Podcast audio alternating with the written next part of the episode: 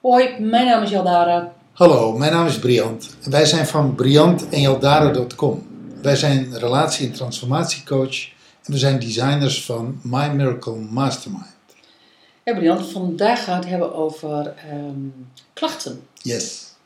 Klachten van mensen. En dat is vaak ehm, wat mensen niet leuk vinden om te horen. Dat, ze, dat als wij zeggen van je hebt een klacht. Maar misschien is dat goed om dat in deze podcast eens uit te gaan leggen. Wat is dat, een klacht? Wat noem jij een klacht? Ja, laat ik, laat ik het ehm, eerst eens met twee communicatieregels beginnen, die ik eigenlijk altijd in mijn trainingen vertelde. Ehm, een onuitgesproken verwachting leidt tot teleurstelling en een onuitgesproken behoefte leidt tot klagen, oftewel een klacht. En dat klagen, dat kan er heel verschillend uitzien. Ehm, op je werk kan dat eruit zien als weerstand. Op je werk kan het uit, eruit, eruit zien als uitstellen. eh, dus weerstand, ziek worden. ehm, moet even nagaan. eh, eh, bondjes, bondjes maken met je collega's. Ro- roddelen. Eh, roddelen is ook een goede. Ehm, cynisch worden. ehm, eh, gewoon echt dingen torpederen. Nou, weet je. En, Mensen straffen. mensen straffen. En dat is eigenlijk in relaties is dat natuurlijk niet anders. Het roddelen met een vriend, met een vriend of een vriendin over je relatie is ook een vorm van een klacht.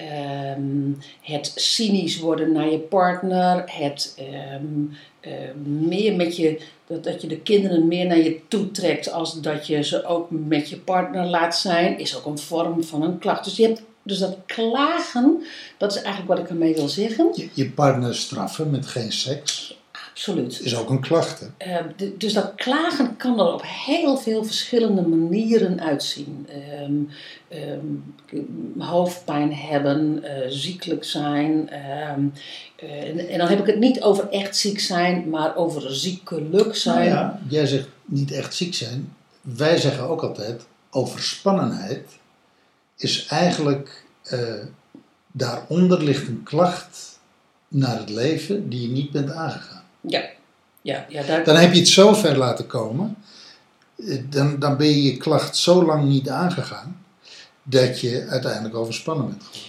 Ja, en als je er systemisch naar kijkt, dan zou je ook kunnen zeggen van er ligt iets in het systeem wat gezien of gehoord wil worden. Maar dat is feitelijk ook een klacht. Ja. Dus, dus even gewoon om, om even dat gebied te verkennen. Dus dat is het soort klagen waar wij over hebben. En waar we.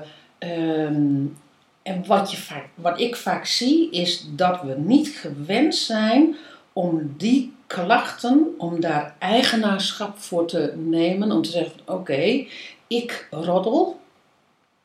Ehm, dus ik heb, te, ik heb mij te verhouden tot een behoefte die kennelijk niet wordt ingevuld. Of ik ben cynisch en ik moet eens gaan kijken naar wat is de behoefte die daaronder ligt. Wat zou ik graag willen van de ander? Wat zou ik graag willen van you name it? Nou, de meeste mensen blijven steken bij de klacht en vergeten, zijn zich daar vaak ook zelfs helemaal niet meer bewust van, van de uiteindelijke behoefte. Ja, en wat je natuurlijk dan ook ziet, is dat heel veel, de, heel veel mensen in je omgeving ingaan op de klacht. Terwijl toen ik ehm, in company trainer was, dan zei ik eigenlijk altijd tegen ehm, eh, de managers, hè, als die zeiden van ja, maar ja, medewerkers zitten zo te klagen, dan zei ik van weet je, het enige wat je moet vragen is van, hey, lieverd, wat is je behoefte? En wat zie je dan, is dat, is dat heel veel mensen hun behoeftes niet kennen. Ik kan mij van huis uit nog herinneren, als ik vertelde wat mijn behoefte was, dan was de, de, de standaard opmerking van mijn moeder: Ja, kind, we hebben allemaal wel eens wat. En ehm eh, neeflief zit eh, eh, tegenwoordig ook in My Miracle Mastermind. Als die dit hoort, dan gaat dit over zijn oma.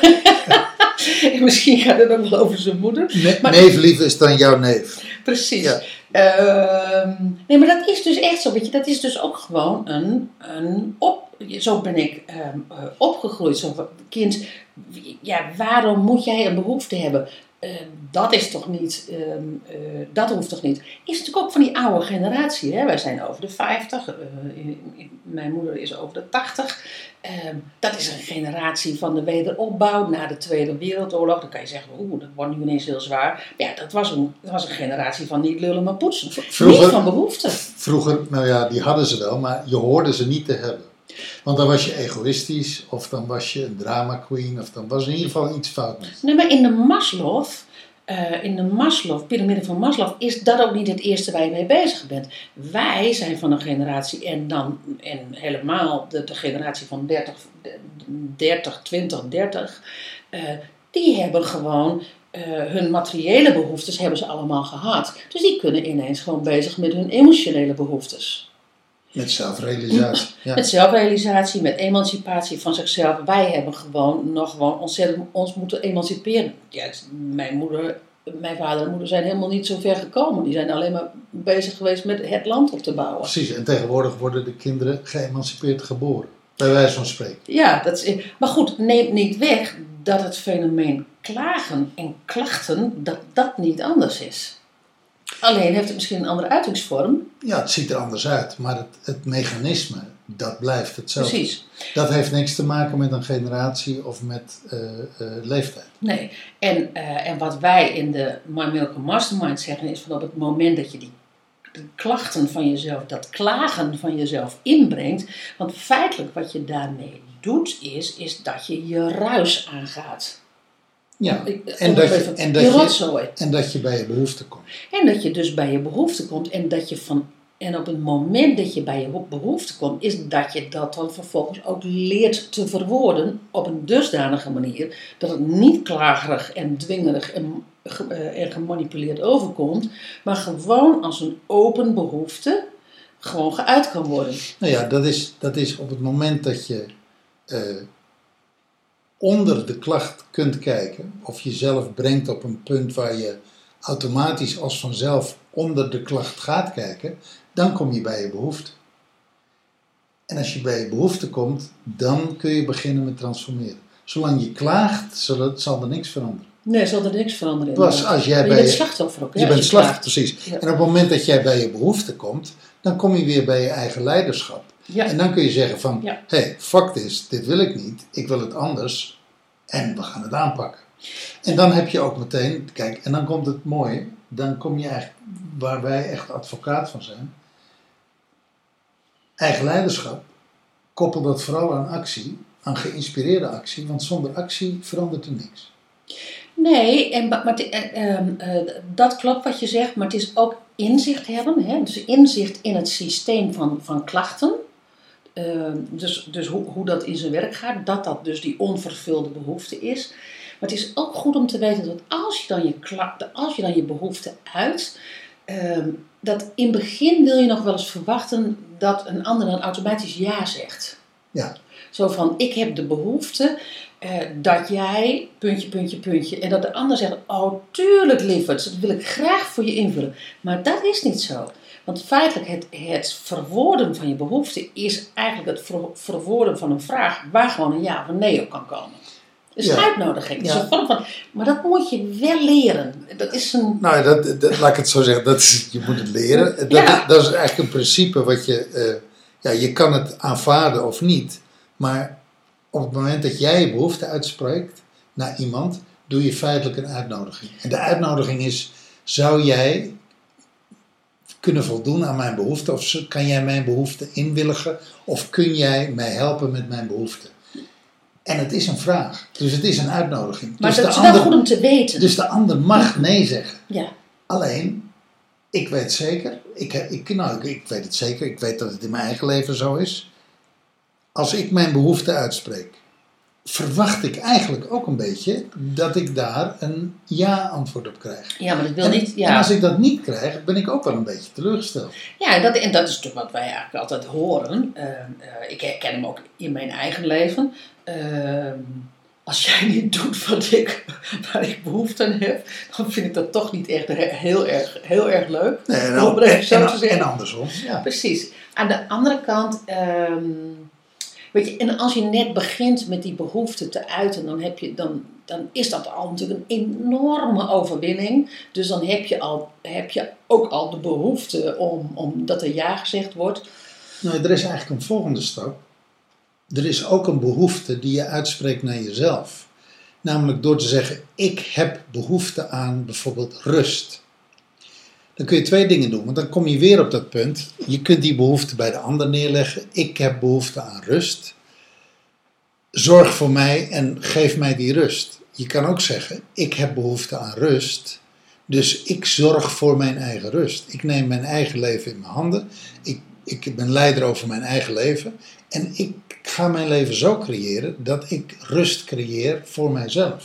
Nou dus ik trek mij terug. Of ik ga vaker, als ik in relatie ben bijvoorbeeld, als dat we altijd maar samen zijn en altijd maar samen op stap gaan. Ik ga nu een keer een avond alleen op stap. Dan leg je het niet bij de ander neer, maar dan hou je het bij jezelf en creëer je dat waar jij behoefte aan hebt. Nou, ik zou nog, ik, ik, ik ben het met je eens hoor. En ik zou de oefening, bij wijze van spreken, gewoon neer kunnen leggen van als jij, ehm, als jij je onder jouw klacht ineens jouw behoefte leert, eh, leert te zien, dus, eh, dus kan herkennen en kan erkennen, want dat is, hè, dat, dat is nogal wat, herkennen en erkennen. Maar als die behoefte er is van ik wil rust, dan is er dus een vraag die jij jezelf stelt. Ik heb behoefte aan rust. En maar jij bent tegelijkertijd ook de antwoorder. Als jij dat dan, als jij dat dan negeert, is dat natuurlijk feitelijk een nee wat je tegen jezelf zegt. Precies. Ja, maar dat is wel een interessante om dat te zien in het kader van slachtoffer, slachtofferschap. Hè? Slachtofferschap versus eigen leiderschap. Ja, ja. Dus dat is wel een.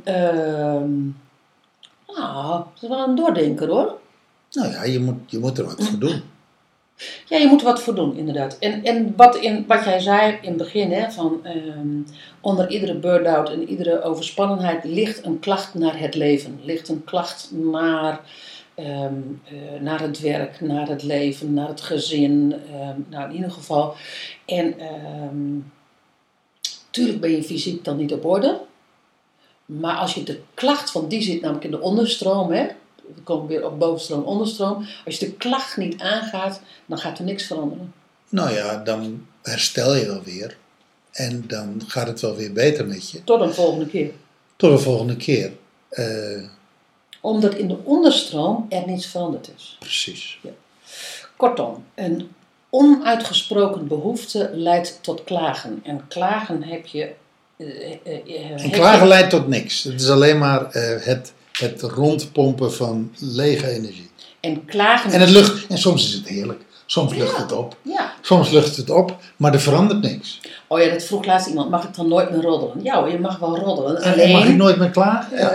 Dat tuurlijk. mag wel. Alleen, ehm, eh, je weet, je kan met je buik heel goed voelen wanneer dat je gewoon even eenmalig zit te klagen of dat je gewoon voortdurend zit te klagen. Maar het is dus de oefening van een onuitgesproken behoefte leidt tot klagen. En klagen kan er dus heel verschillend uitzien. En dus het leren, herkennen en het erkennen van je eigen behoeften. Nou, ik wil daar nog één ding over zeggen. Echte notoire klagers, daar loopt iedereen voor weg. Daar loopt toch je, dat- je hebt van die mensen die op het moment dat, eh, dat je ze aanspreekt, beginnen ze met zeiken. Want klagen is ook een vorm van zeiken. Hè? ja, ja. Met, echt met klagen. Daar wil je één keer naar luisteren, daar wil je twee keer naar luisteren. Maar een derde keer, als, als je, want, want je voelt heel intuïtief, is dit een notoire klager? Gaat dit nooit veranderen? Kijk, als er een vriendin of een vriend naar je toe komt en die gaat dus lekker een avondje tegen je aanklagen. Dat is oké, want dat is een vriend en een vriendin. En dat is ook een stuk liefde wat je elkaar geeft. Dat is, dat is het Mhm, uitwisselen mhm. ook van vriendschap. Maar als diezelfde vriend of vriendin week in, week uit, maand in, maand uit, jaar in, jaar uit met dezelfde klacht komt en er verandert niks. Dat gaat ten koste van de vriendschap. Dat, ga je, dat Ja, gaat dat- niet werken. Dat klopt, klopt ook. Maar ik ben wel van een school en ik ben van een hardnekkige school. Die dan voortdurend eh, vraagt van, wat is je behoefte? Ja. En als iemand daar ultiem geen antwoord op geeft. Of hij of, of, hij of zij zegt van, ja maar de ander moet veranderen. Ja, zo werkt dat niet. Want je kan namelijk de ander niet fixen. Dat moet je ook helemaal niet willen, want dan kan namelijk de ander ook jou fixen. Nee, maar je, kijk, dat is eigenlijk maar één oplossing. Als jij een klacht hebt, kun je zeggen, ja, de ander moet veranderen. Je kan ook zeggen, wat is nou echt mijn behoefte? Precies. En aan de gang gaan met je behoefte. En dan zet je iets in werk. En dus ook als je in relatie bent, de ander uitnodigen om voortdurend zijn of haar behoefte te communiceren naar jou. Yes. Nou, Mooi. toch- Hebben we een hoop over gezegd. nou precies. Tot een volgende keer. Dankjewel voor het luisteren. Hoi. Doeg.